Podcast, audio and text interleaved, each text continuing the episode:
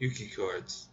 I drove out to the Interlake today and I interviewed my friend Ravi at his cool swinger pad.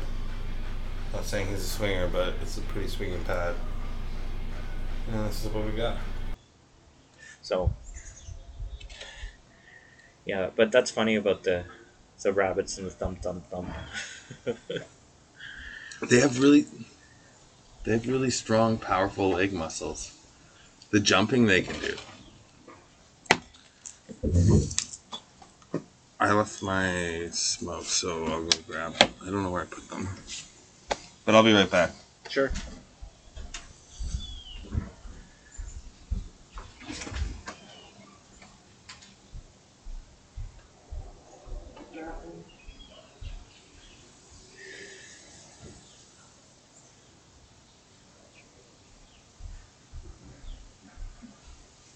Okay, I left them in the car. Okay. Well, you can have But- one. You can have some. No, but this is also we're recording. This is part of the episode. Just You going I'm in? gonna holler from the car also. Okay.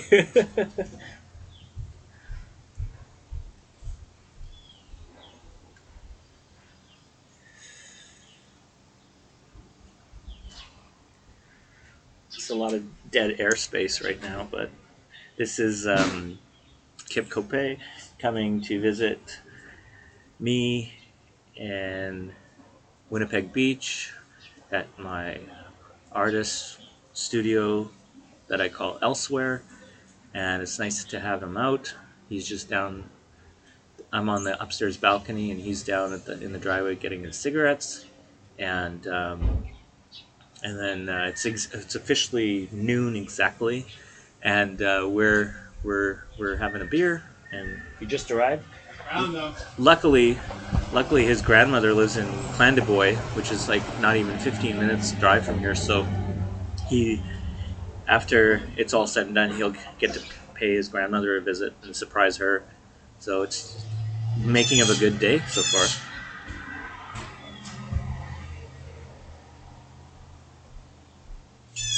Yeah, I was hoping you would play some of the guitars too, um, and we would jam. We can do that right now. Because I uh, I told um, Barb. I mean, sh- she's working downstairs right now, but uh, I wasn't sure if she had phone meetings or not. But um, but yeah, I totally. Jeremy Ham actually restored one of my um, uh, 1940s Harmony uh, guitars, and um, and he he gave it back to me. He had it for a good year, and he took his time with it, which is fine because it wasn't a rush to get it back. But um, he gave it back to me last year in March, and it's really, you know, Jeremy Ham. He, he makes, you know, ham tone guitars, and um, he makes his own guitars, but he also does restorations and he does those workshops where he teaches, he shows people in a two week process to build your own guitar. And uh, he used to be set up in La Riviere, Manitoba, and um, he transitioned, he and his wife, Jess Reimer, and the kids, they all moved to Winnipeg, and um, they actually bought a house in Wolseley, and um, The world's greatest neighborhood. the world's greatest neighborhood. Minus your neighborhood. Right. well, I lived in Wolseley. I, I miss my Fawcett days. I, I lived right on Fawcett back when I was in university. There was an apartment block, and then like 20 years later, that apartment block became condos, and uh, so I rented for for a bit. Um, and I had a roommate. It was a it was affordable, but now it got a little. You got to know it's you got to be in the know to get a really good deal in Wolseley.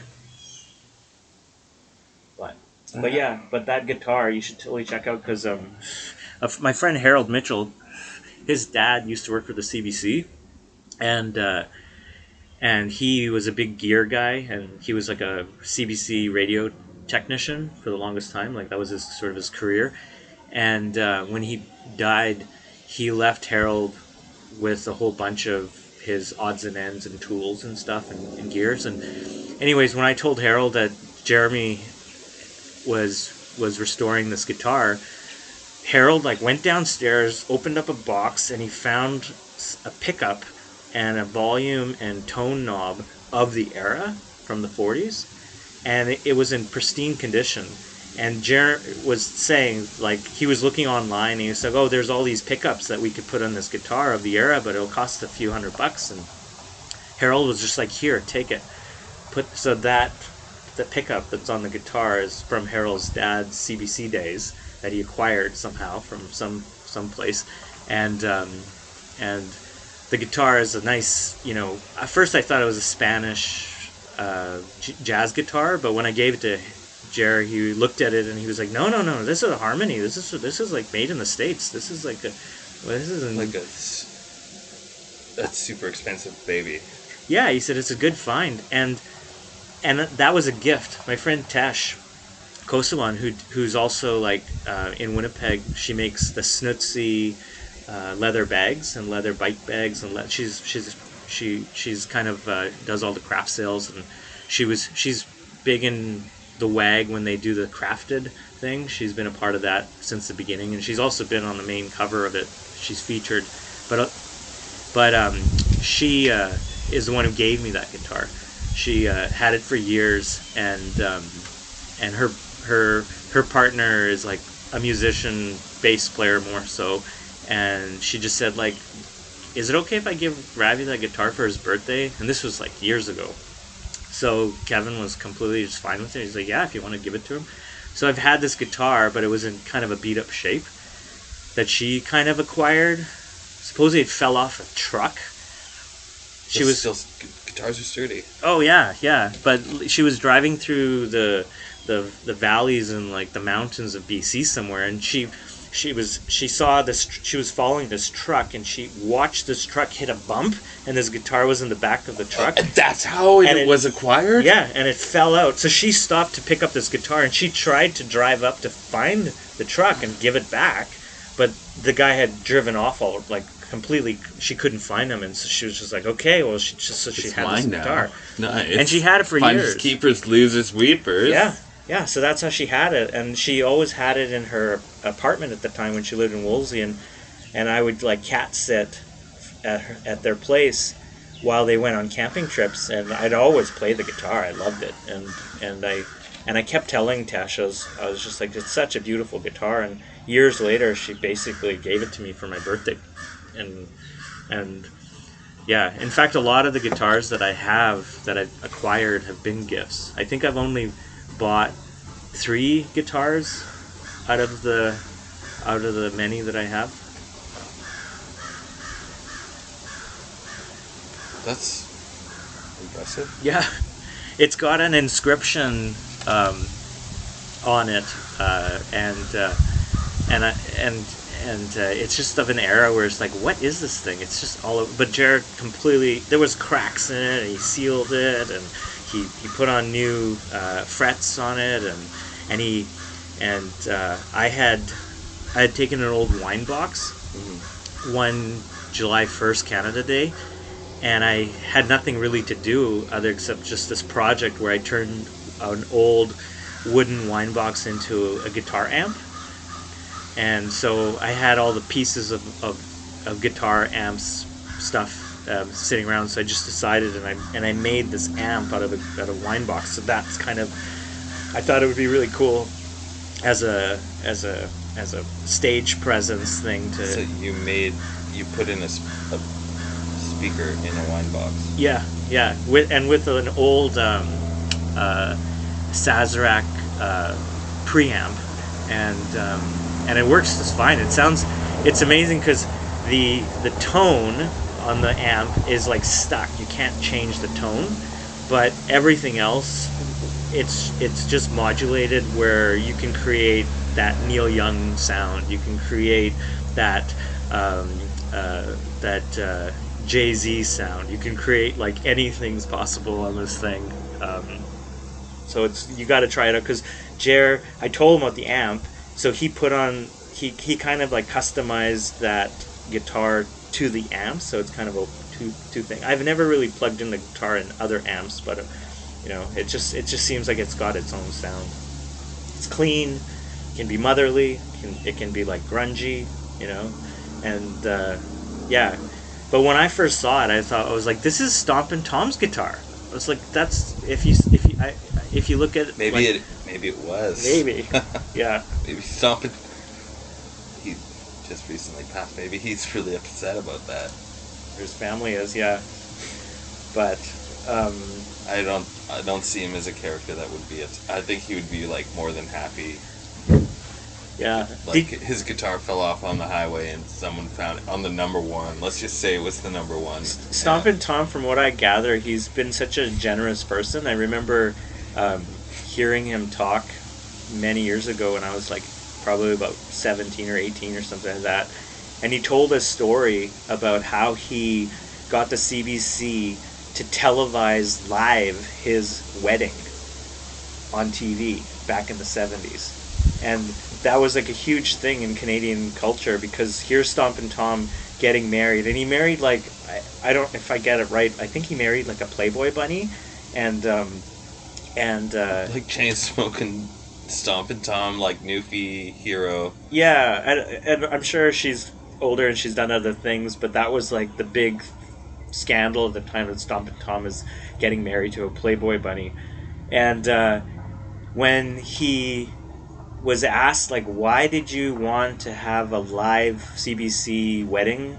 Um, uh, and he he had said a really cool thing. He said that like, he had spent his entire life traveling the country, playing live in all places because it's Stompin' Tom, Canadian cultural hero. Also, yeah, to that time. Yeah, and he had met so many people, and he wanted people to be a part of his wedding, and he wanted people to experience it. So that's why he paid the CBC and proposed the idea to have a live wedding broadcast. So, so Such a Canadian '70s thing, though. Yeah, tune in for Stompin' Tom's like- wedding. It's it's like how whatever whatever it was like every was it every Sunday? I don't. It was something that just happened on Sundays. Rita MacNeil's like Oh, yeah. concerts. Totally grew up. Always- Tommy, always Tommy on. and Rita. Yeah, Yeah, yeah, yeah. Well, that was that was the era. I remember PBS had like the Lawrence Welk show and and and Rita MacNeil hour, and yeah. Back then, you just craved anything live music. Like when video hits came about, and and you got to actually experience music videos. That was its own thing. But live music, televised live on TV, was huge. And I know in the states they had Hee Haw, and they had all like their you know, cultural live performances, but it was so staged. Yeah, the, the Grand Ole Opry was televised, and yeah. Have you ever been to the Ryman Auditorium? no. No. Yeah, I I, I only went after the flood because uh, you know they, they the Ryman was flooded in uh, early 2000s, and I was living in Houston at the time, and uh, we made a trip, um, and yeah. I never went to the Elvis Museum, but I had friends who'd gone there for their Like Graceland. yeah, yeah, yeah. They had gone for their um, honeymoon. And did you hear last week? I think it was last week that Elvis Presley's grandson um, Died, yeah. Yeah, he killed himself. Yeah, 27 years old. Interesting age Yeah. in music, rock and roll culture. That's, well, And if you see pictures of of his he looks grandson, like uh, he he kind of looks like uh, what's her name? Grace. well, he looks just like his grandfather. He looks like Elvis Presley. Like the t- a twenty year old picture of his grandson and a twenty year old picture of Elvis. They're like they. It's so uncanny. It skips a generation, maybe. I don't know. I've looked at um a lot of like celeb celebs versus their offspring things like Mhm. clickbait, and like sometimes it's like great great grandfather versus like their whatever that is great great great grandson, Right. and I'm like, See it. wow, genetics. Genetics are weird. Well, I, if you look at pictures of Elvis's grandson in his like mid twenties, like right before he killed himself, um, he doesn't. You wouldn't see the resemblance because he had like pink hair. You know, he was totally just like black eyeshadow. He was really changed his look. But there's a few photos of him where he actually is clean cut. You know, hair done in a in a in a side part, and and it's just and and people have taken those photos and turned them into black and white, and then right away, once it's in black and white and it's it's that so clean, it's like that's Elvis. That's that's totally Well, a lot of looking like someone is really just styling yourself like someone. mm, Like yeah, I mean, like there's um, probably a, like me and you both have like very basic facial structures of like normal facial structures. So like in fact we have the same nose. so like if we went So we- black and white so we could play each other for Halloween. yeah, exactly. like if if you put it into like a picture of, of like uh like just took the color away and put it black and white, or if I dyed my hair black, you know, it's like Yeah, yeah, you can you can pick up on those nuances.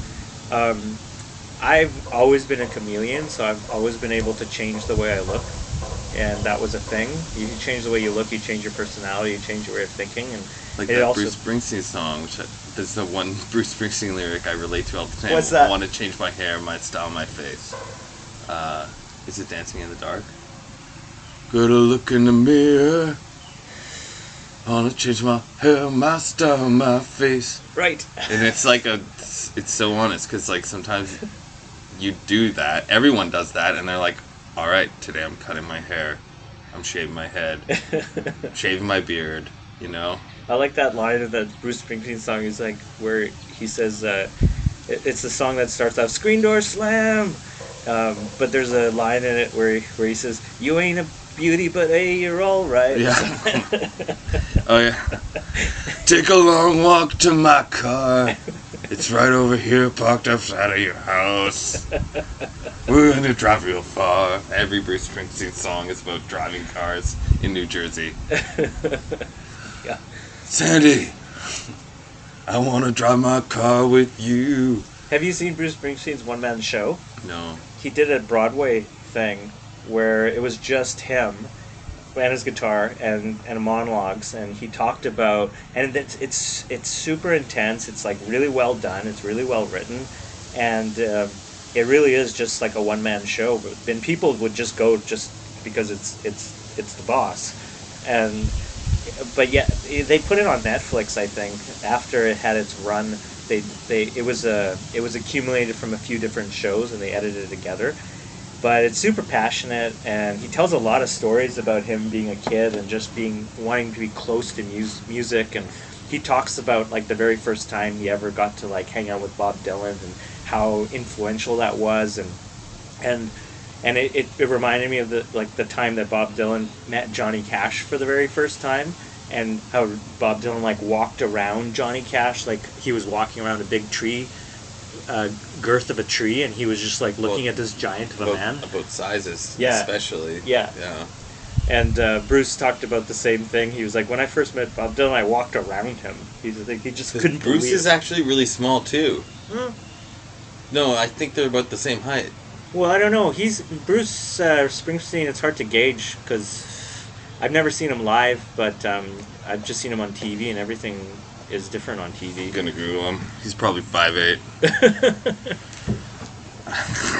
um, but it's funny though. I was gonna like you heard about the story about Bob Dylan getting arrested in New Jersey, peering into the window of Bruce Springsteen's childhood home, no and no the cops arrested him, and he was like, "I'm Bob Dylan. I'm just, I'm just. This is what I do. I go to people's houses and like. That- well, that's look- true. I like believe my friends' houses and look where they grew up. I believe it because when he was in Winnipeg a few years ago, that was a, a thing where he, right before the show, he he and a few of his bandmates got into a taxi and they went to Neil Young's old house in River Heights, and the woman who lives in it, she basically answered the door early in the morning to Bob Dylan, and and and and she was just like couldn't believe it, and he essentially just wanted to see the room that Neil Young lived in. Yeah. And so she let him in, of course, and, and he went up and he looked out the window upstairs and he just said, Oh, this is what Neil would have seen. Oh, cool. And uh, and then he came downstairs and she was like in this surreal moment because I think in the news article she was like, "Here's Bob Dylan standing there in these like brand new shiny cowboy boots, and right next to him is my is my uh, dirty laundry on the ground, and he was just standing next to my dir- and she just could, and that's when it really hit her. She's like, Bob Dylan's in my kitchen. That's cool. But yeah, they, they that's I believe it. He he goes to his idols. Um, he was a big. Uh, he got to see Buddy Holly when he was like 15 years old, and um, he had said that uh, just seeing him live when he was 15 like changed his life, and and a lot of the music in in later in I think like the that album Time Out of Mind with Daniel Lanois produced it. Yeah, Um, he did two albums with him, and they're Did he? they're my most favorite albums with Bob Dylan. Yeah, that time of the mind was he had said that. Oh Mercy and Time of the Mind. oh, oh, Yeah. mercy. Yeah, that's right.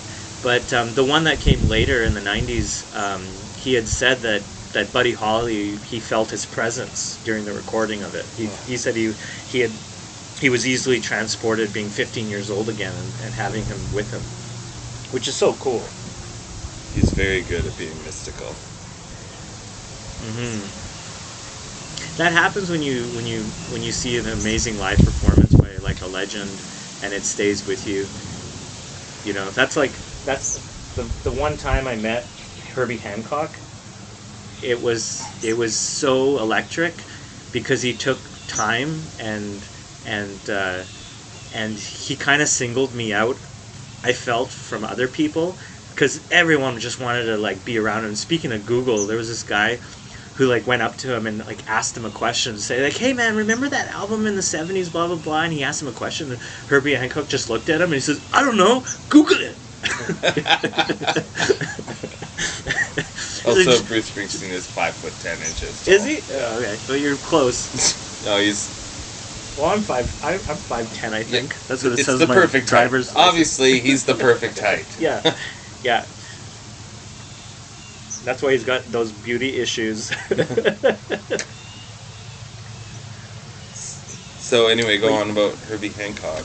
Oh yeah. Um, so I was a photographer uh, for um, Jazz Festival a few years, and uh, he was playing a big show at um, at the Walker Theater, and uh, which is now the Burton Cummings Theater, obviously. But um, I remember getting there early because I ne- never had been to that theater ever. I'd never seen a show. I didn't know anything, but I was allowed backstage access, and I and I wanted to set up my camera gear and stuff. And when I got there, um, John Coltrane's son's name is Ravi, and there was rumor that John Coltrane's son was traveling with Herbie and his crew during that that tour and um, that festival. So when I got there early, all these security guards were like, "Who are you?" And I'm trying to go through these back doors, and I'm like, "Oh, I'm Ravi," and, he, and they were like, "Oh, you're Ravi. Oh, come on in." And, and, and so and they like took me up to the green room and said, "Help your, make yourself comfortable." And, and and I was like, "Yeah, I just thought I'd come early before the show starts, and I just wanted to put my stuff ar- around." And they were like, "No problem." They treated me like royalty, and, and, and I was only later that I discovered they they just assumed that I was John Coltrane's son. That's how I was in. So, anyways, so Herbie and his crew come, and that was the tour that Lionel Loueke, the guitar player, was um, was playing, and uh, with him, and Lionel would like dress up in like full on African, uh, you know, village, uh, uh, like cultural, um, you know, out costume, not costume, but you know, his his his look was like that. Um, and and when he played guitar, he has he has that way of like you know, like you know, like uh, uh, a lot of I don't know what it's called, but ethnic African t- uh, tick tocking, or you know, when you when you sing, you you know. I don't know anything about any culture except Western culture. Oh, really, okay. so. Well, that's the, But that's the thing about Lionel Loueke. He infused jazz guitar with his traditional African roots, and he would go into this right. So So it's, rhythm. He's he's bringing a rhythm. Yeah, he's but he's good at it, and he Yeah. does that with his guitar. He does a lot of hammer-ons and pull-offs, and and uh, and he and he uh, and he and he synchronizes with his like, And anyways, so anyways, Which is what all Western music is based on. yeah, yeah, It's like a, it's an infusion of like Celtic folklore and then like African traditional music. yeah. It's the base beat, beat of That's what- everything. I would think. Yeah, that's like they brought the beat, and I guess the Irish brought the keening part. the Irish brought the instant coffee part. yeah. I I Uh, love instant coffee. well, if you go to Ireland, it's like, that's that, that's one thing I, I discovered. Everyone in Ireland drinks instant coffee. It's just like the thing. That's what I.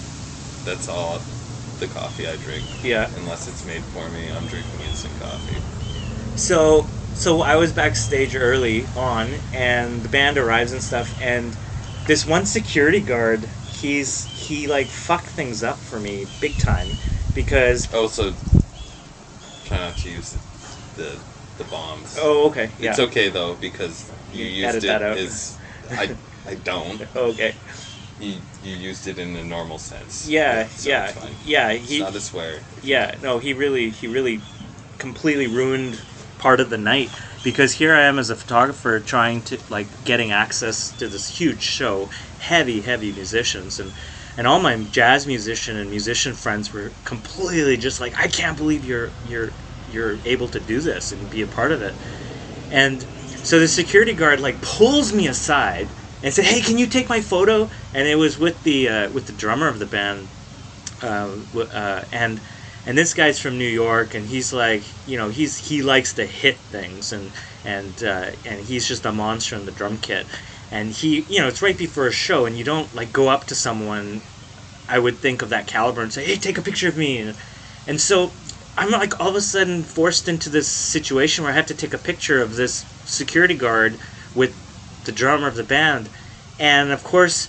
I'm like not prepared, and I'm like, "Fuck this." Okay, so I And at the same time, you're Ravi, uh, John Coltrane. Yeah, I'm, I'm perceived as Ravi Coltrane, right? Yeah. And so, so, anyways, I I take out my camera and and and for some reason I didn't. I was just so on the moment where I wasn't ready, and I'm trying to like just you know adjust the camera and and the the drummer goes, he goes. I'm gonna say it again, but this is what he said. He says, "Take the fucking picture, man." And so I was like, I was just forced in, and I took a photo, and the flash went off, like my little pop up flash, and I didn't want the flash to go off, but it went off. And Herbie's manager comes up to me right away, and he says, "Okay, so there's no photography in this show at all. We're just gonna kill it." And I was just like, "Oh, I'm so sorry. I didn't," and I had to apologize on behalf of the security guard who didn't really care. He just wanted his photo with with this guy. So, anyways, I like I pleaded with the guy. I was like, "Can you just give me three minutes? As soon as the show starts, and I'll just just give me three minute rule. I'll just take all the photos I could get in three minutes, and then I'll put my cameras away." So the guy was like, "Okay." And I was like, "Thank you." And so the show started. I went, I took all the photos. I, I, I, I ran to one end of the auditorium, took photos. I ran backstage, got side shots. I ran into the pit. I took photos. I, I just, like, as much as I could in three minutes. I was sweating bullets. And then finally, I went backstage and I went to the side stage and I put my camera gear away and I just sat on a chair that was there by the side stage and I watched some of the I watched the show. And then Herbie he comes out from during the performance of one of these shows and uh, in the set and uh, and he's standing right next to me. So I, I, I like I went up to him in, in a really quiet voice. And I don't know why I said this but I was like Herb Herb do you want to sit down? You know because I have the only chair. And he goes oh no no no man you sit down you sit down you sit down. Here and he pulls this like roadie case that was on caster wheels, you know, that kept some sort of like um, mixing table of some sort or some gear in it. And he pulled it up next to me and he sat down and he goes, "Oh, I can, I can sit down. It's fine." And he started swiveling it around. He's like, "No, it's good. It's good. That's fine." And I was like, "Are you sure you don't want to sit down on this chair?" And he goes, "No, you sit down." So I got to sit down next to Herbie for some of Lionel Loueke's solo, and Herbie kept like pull, pulling me over, and he goes, "Check this out. This is gonna be is really good. This is a good part, and this is a real good part. This is a good part." And so I'm here. I'm just like sitting next to Herbie, and and I could see part of the audience, you know, because we were just side Yeah. stage, and I had my friends in the audience, and one of my friends is is a jazz guy, and he looked right at me, and he was like, he had his tongue in his mouth, like it was like like a big hot dog, and he was just like drooling, and he was just like, he he was just like, I can't believe you're sitting next to Herbie Hancock.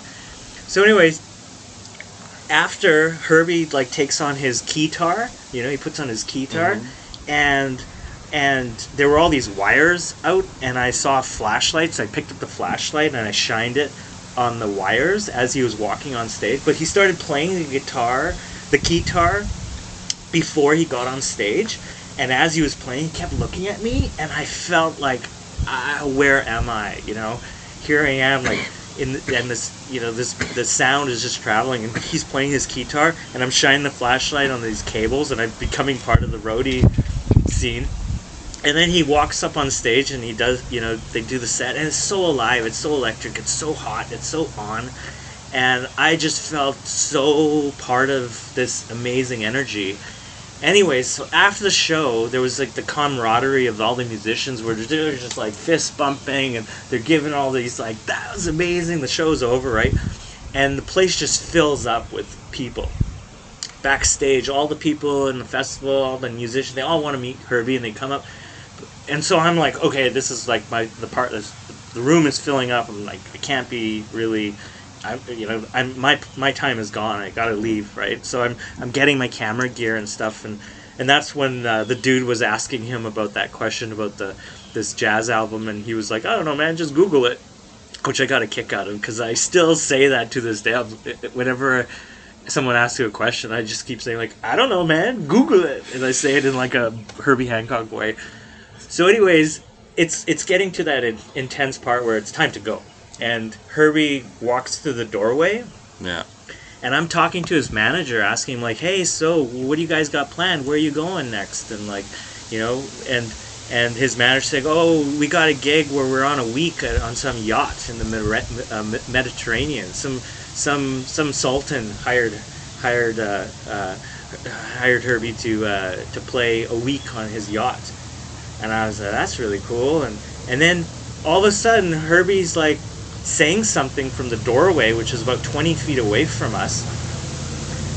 And and I realized like the whole place is just sort of like looking like around in a weird way. And Herbie's pointing at me, and he goes, "Hey man, hey man, am I gonna see you again? Am I gonna see you again?" Wait. And I was just like, "Yeah, yeah, of course." And he goes, "All right, man, you you." You come to one of our shows. You come to you come to one of our shows and say hi. We, we hang out. I gotta go. He said, "You cool. You cool." And I was just like, speechless. And so he left, and the manager looked at me and he shook my hand and, and he gave me a card and, and I said and, and I had with me Elizabeth Shepherd, who's a friend of mine, uh, a Canadian jazz uh, vocalist and really amazing musician. And I had gone on tour with her years ago. Um, and I took photos of her at the Junos, and, and I went on a couple early tours with her, uh, uh, taking photos of her, her of the tour and she's a huge Herbie Hancock fan, and I had one of her CDs with her. Mm-hmm. So I gave it to the manager. I said, "Could you give this to Herbie? Because one of my friends is a musician, and she loves Herbie, and she'd love. I'm sure she'd love for him to listen to it." I go, "Oh yeah," and he took it. And of course, that night I went home and I called my friend Scott Kemp, who's a jazz musician in Toronto, and I was like, I left a long message on his machine, like, man, you don't understand, I just met Herbie Hancock. I was like, just totally like this little kid, right? So then four years later, Liz, she's putting out an album, and one of the music videos, Lionel Loueke is the guitar player on her album, on that one tune. And I don't know if it was like attributed, but it was like connection, or I've never asked Elizabeth about that because she does her own networking. She's like, she's super talented in, in the scene Yeah. of, of music and stuff. But I was just like blown away when I saw that video. I was like, "There's Lionel Loueke playing guitar on Elizabeth's track." You know, I was just completely, you know, thrown thrown out of the loop. Well, life is I don't know, as a person, life is literally all these people are just people, and people like people, and you get to meet people by being by doing the things you like, and then you you end up in situations with like-minded people. Exactly. Yeah. Like exactly. I I, I gotta say like there was a time when I was a photographer where you're just in a spot and I and I was I tried to be as professional as I could. Because I'm not one of these people that like get pulled aside by some lame security guard saying, "Take a picture of me and take a picture," you know. I was like, but for some reason I was young, I was stupid, and I was like, okay, and and it kind of ruined the night. But in a way, if I didn't have that three minute you know, of taking photos. I got the shots, you know, and I got the entire night to just watch the show and experience it.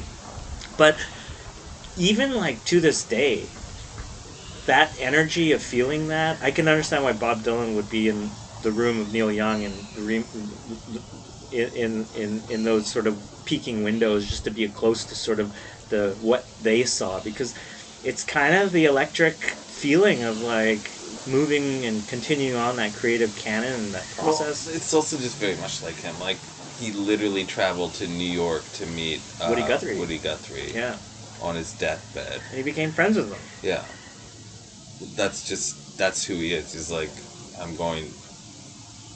I'm going to find the people I need to find, Yeah, yeah, that's and like I'm not. That's brave. that's the that's the line. I'm walking the That's road huge. that many bra- men have walked down. That's it's. I imagine the courage it would take to just be like, I don't know you, but I admire what you do. and I'm mm-hmm. going to show up at your door. Well, I I tried Else- to do that I mean, that's creepy. If, many times, if- but sometimes it doesn't work it's, out. it's creepy for if if your intentions are sexual, but if if it's about intellectual, like it's Just it's be finding the close to wizened it. old man on the hill. That's Yeah. di- that's different. Yeah, it's But- it's to be close to it and just to be a part of that energy and be close to it. Um, yeah, I, when I was when I was in university, my first year, I was 18 years old.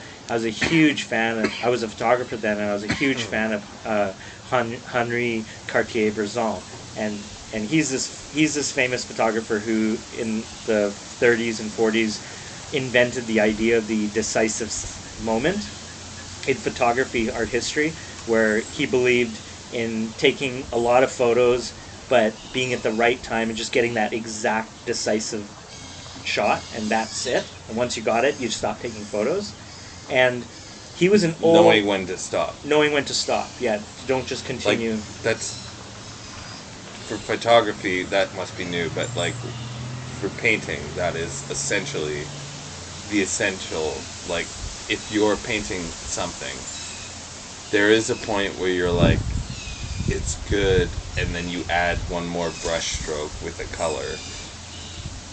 changes everything It ruins everything, and you have to basically restart a painting. yeah yeah repaint or yeah or just leave it to the side But Um, yeah, knowing when to stop is with every art yeah is is part of it. Like writing a song, knowing when to stop. Yeah exactly. And sometimes sometimes you a can rework a poem and rework a song and, and try to reach for perfection and and yeah it's really hard to aff- yeah it's hard to um, that saying like try writing a song. It's easier than it think than you think you know? That's it's not the case but that's Yeah, well you write a I lot also- of songs so. but I also think like it's in the editing. So, on both spectrums, both are correct. Mm.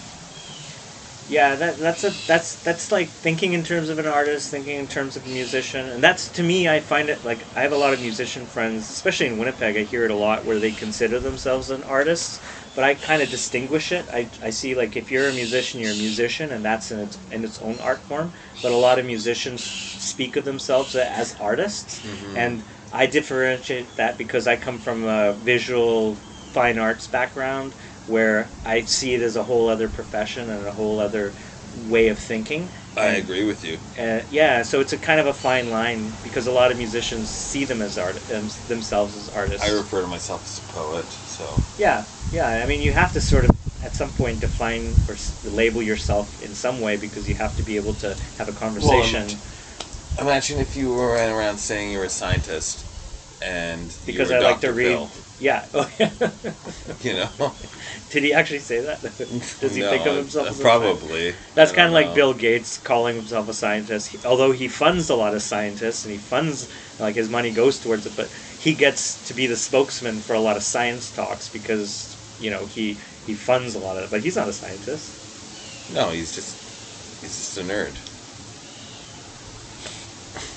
Yeah, with with uh, with a Also, really he's ugly. with a really- well, he's got a he's got a he's got a he's got a sincere heart. I think, although it was like fueled a lot by changing the world and but with capitalism, but um, I think after a certain point, you know, he he he basically you know convinced a lot of his one percent rich friends to leave a lot of their wealth to him and to start the Belinda Gates and um, Foundation.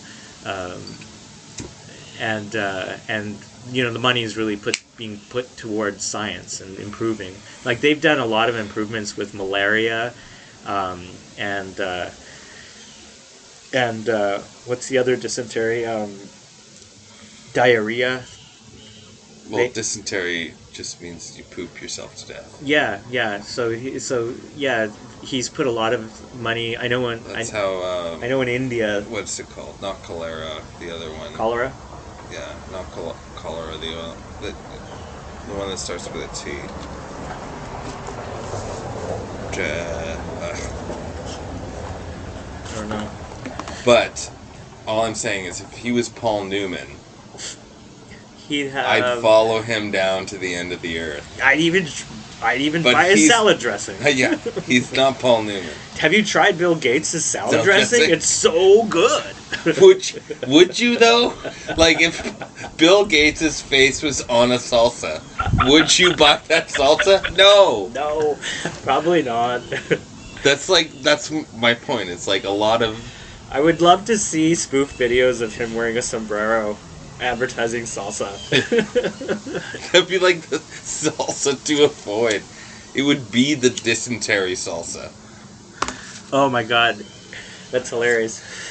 But anyways, getting back to uh, trying to, I was in Paris and I was trying. To, I was at the gates of this estate where I knew Henri Cartier-Bresson lived and resided, and he was well into his 80s.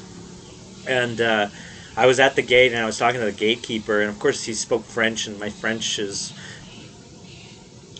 hardly eh, you know anywhere there to just I can converse just basics and and uh, I'm trying to explain to him that I come all this way to meet him and I, and I wanted to photograph him and take a portrait of him. And and and the guy at the gate was just like no no. He was just like no. But I was so close and that was the thing. I was like you have these intentions to like be close to a big canon of creativity that was meaningful and like for because for the longest time the idea of the decisive moment stayed with me as a photographer you know and and knowing when to stop and, and just I just wanted it that was a big thing when I was 18 to just be close to it. And then like soon after that after that trip from Paris when I came back he had died. So at least I tried. But I you know I like this idea though about being close to other people's energies, mm, like good energies in other people. It's not even an idea; it's a real fact. I think. Um, Mhm. it's Well, that's why people have gurus, and that's why people have elders, and that's why people have influential aunties, and you know, that's, yeah, like in the. You mean in like the Eastern way that people use the word anti? hmm Yeah. also in the indigenous sense of the word word auntie.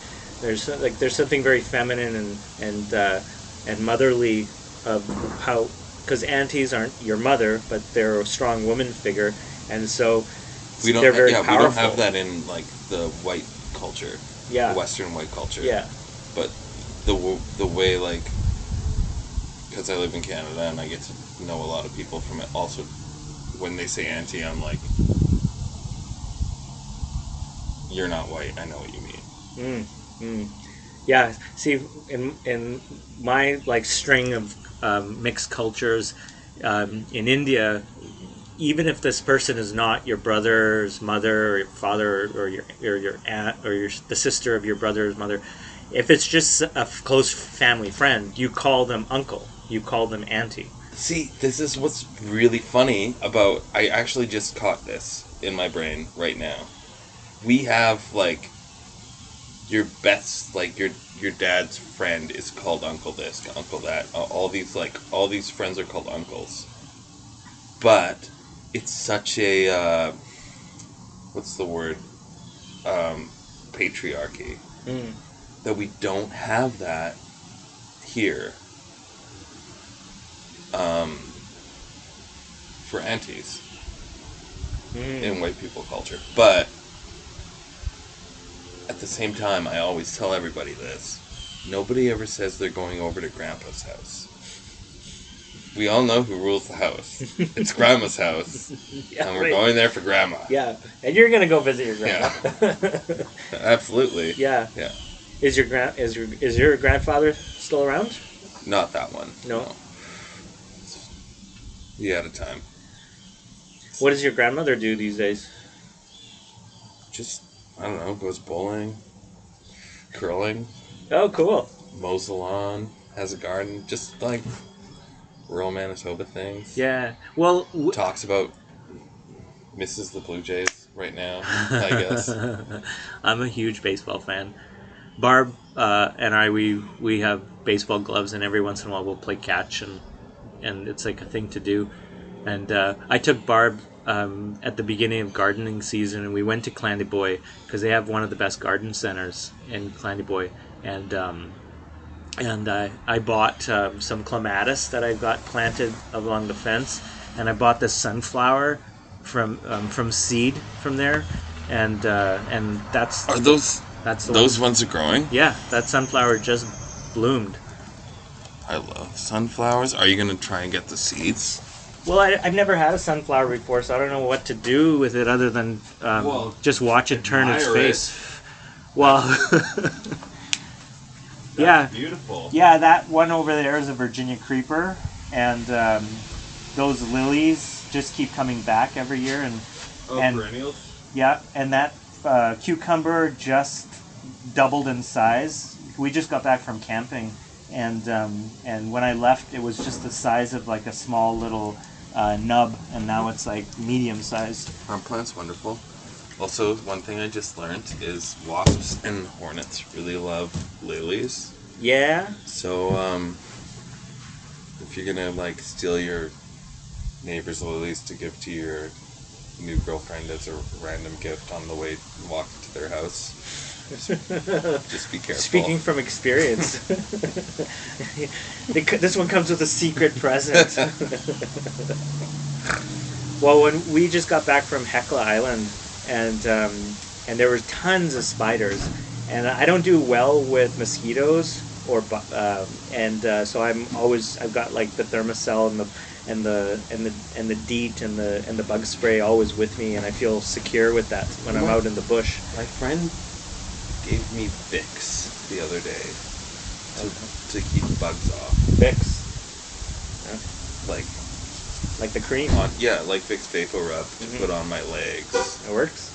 Yeah, Mm, that's one was I like, haven't tried. That was a weird trick. Well, it's it's funny how like the phantom feeling is with walking through the trails in Hecla because there's so many spider webs everywhere. So every time you brush up a spider web, I, at, especially at night, I would feel like I'm just I'm, I'm getting infestated with mosquitoes. But there was no mosquitoes around. But it's one of those things. But driving back, we actually had a bunch of spiders that traveled with us on the on the rearview mirrors of the car, and going hundred and four kilometers on the highway. Um, I was looking, and these spiders were still hanging on. They were like not being blown away. They were just like you know, snakes. spiders can fly. Well, fly or or or or, Okay. or coast with their web. They can sense electromagnetic fields in over the planet. I'm not a scientist. I read an article. This is But- not some Bill Gates No, conspiracy theory. this is not a Bill Gates conspiracy. so they can just put out a string and the reason this was discovered is, is like at one point, like some guy was on a ship in the middle of the ocean, and a bunch of spiders just landed on his ship. And he was like, "How did this happen?" So apparently, spiders can sense electromagnetic fields and like shoot out just a not a web, not like Spider-Man, but Mhm. just like a fill, hmm Like an antenna of sorts. an antenna of sorts, and just like use that energy to just coast wherever they want to go. That is a cool phenomenon to to.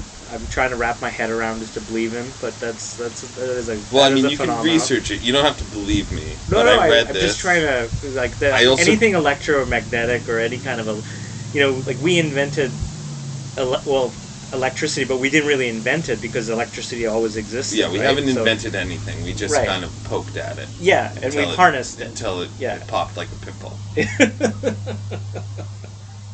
Yeah, and in fact, almost everything we have is by accident. right. Like all our favorite things: cheese, beer, things that smell like feet. Um, I'm just naming things that smell like feet. Uh, popcorn. popcorn. Like everything was just like, I like this, so I'm gonna keep doing it. It's, that's all humans are. We're not we're not ingenious or like special. We're just like we like this. We're takers. we're we are takers. We're takers. We're a species of takers. Yeah. So are rabbits. I go thumpity thump thump. know, how's your songwriting coming along? Like, what you you've always struck me as someone who's always got that in the forefront of your mind and music and and thinking of like perfect lines to to songs. Oh, I'm always doing it. Yeah. Um, secretly, unbeknownst to the people around me. Mhm. That's what I do. I write songs about the stories people tell me. hmm So um, it's going well. I don't know. I've got I've got a lot of songs. I don't have a lot of lyrics. Mm. I have the lyrics. I just don't have the right. So it's a little don't know. fragmented. You got lyrics over here, you got songs over here, but they haven't actually kind of made its I'm way like to connect. two songs away from recording another album. oh, really? I'm I'm not a performer. I'm a I'm a writer. hmm I am a performer, but I, I prefer just releasing music. So I'm really excited. And uh, I'm probably going to ask you to use your house for three days Yeah, in come the in the come- next come for next an year. art residency. Yeah, Yeah. that's what I've been doing. That's one of the reasons why I moved out to Winnipeg Beach um, originally is because I had I was a part of an art residency for a short film that I wanted to make, and and I had a bunch of people come out to help me create this film in the middle of winter and. I'd never been out to Winnipeg Beach ever until about 10 years ago. And um, I'd always just gone to uh, Gimli for Islendingadagurinn for the Icelandic festival. And I And was I've never heard anyone pronounce that properly. well, I I was fascinated by Icelandic culture, and I was I was gravitated towards it, and and it, it solidified because when I did end up get going to Iceland a few years ago, I, I like I sunk right into that world because people in Iceland, knowing that I was I was in such close proximity to Gimli, they all were connected. They all knew people, and they, you know, so that I just I was accepted in some way because I, I, I was open. I just found their language to be so colorful and and um, and and beautiful, and uh, and so I started reading about Icelandic culture, and so I used to go to Gimli and take photos of the festivals, and I was really good friends with Leif Norman, and Leif sort of introduced me to that world because his mother had a condo in, in Gimli, and so I would get to stay at her condo during the during the festival, and um, and that was my introduction. But I'd always just driven past Winnipeg Beach and never thought to stop until that one time I got a chance to to to make that short film um, out on out on the frozen lake in the dead of winter, and I was like, I gotta figure out how to get out here and live out here. If you if you haven't made a film on the frozen lake Winnipeg, are you really an artist from Winnipeg? I don't think so. I think everyone's tapped into that. Well, Lake Winnipeg is like the 11th largest body, of, fresh, fresh water. water in the world. yeah. And I, I, I, I heard, I don't know if it, because I haven't traveled extensively like other people, but I heard that Lake Winnipeg is the fourth largest body of water in North America. Probably. I don't know. I don't know about Great Lac des Iles. I know Lake Superior is the largest in the in the world. I, uh, I, I don't know because I had to learn everything in French. But uh, You ever write uh, songs in French? yeah, I've got a whole bunch. I even released them. Did you? Oh, I'm, I'm oblivious to that. I didn't know that. It's okay. I'm not famous. Well, you're not good at I'm local. marketing. Yeah.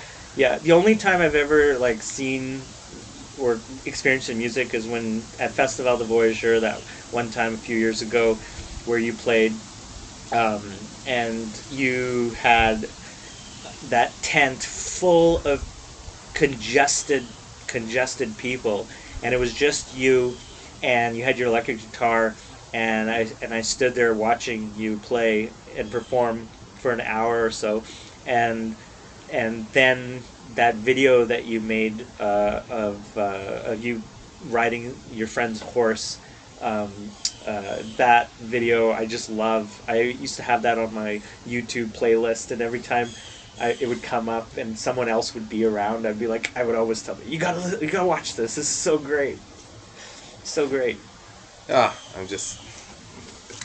I think people find things they like. I don't want to.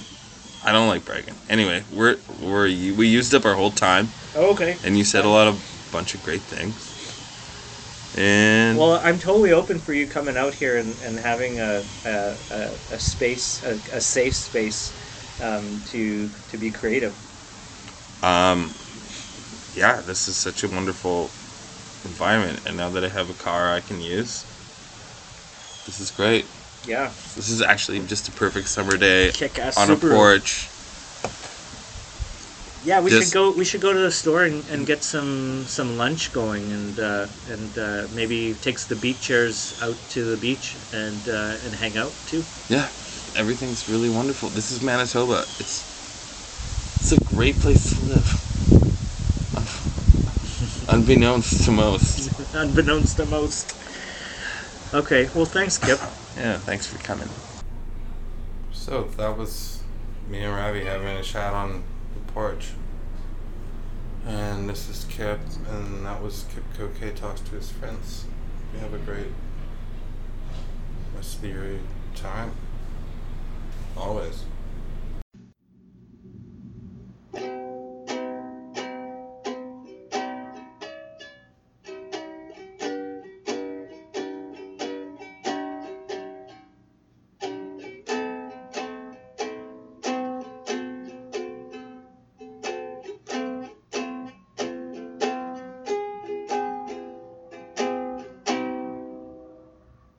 Yuki chords.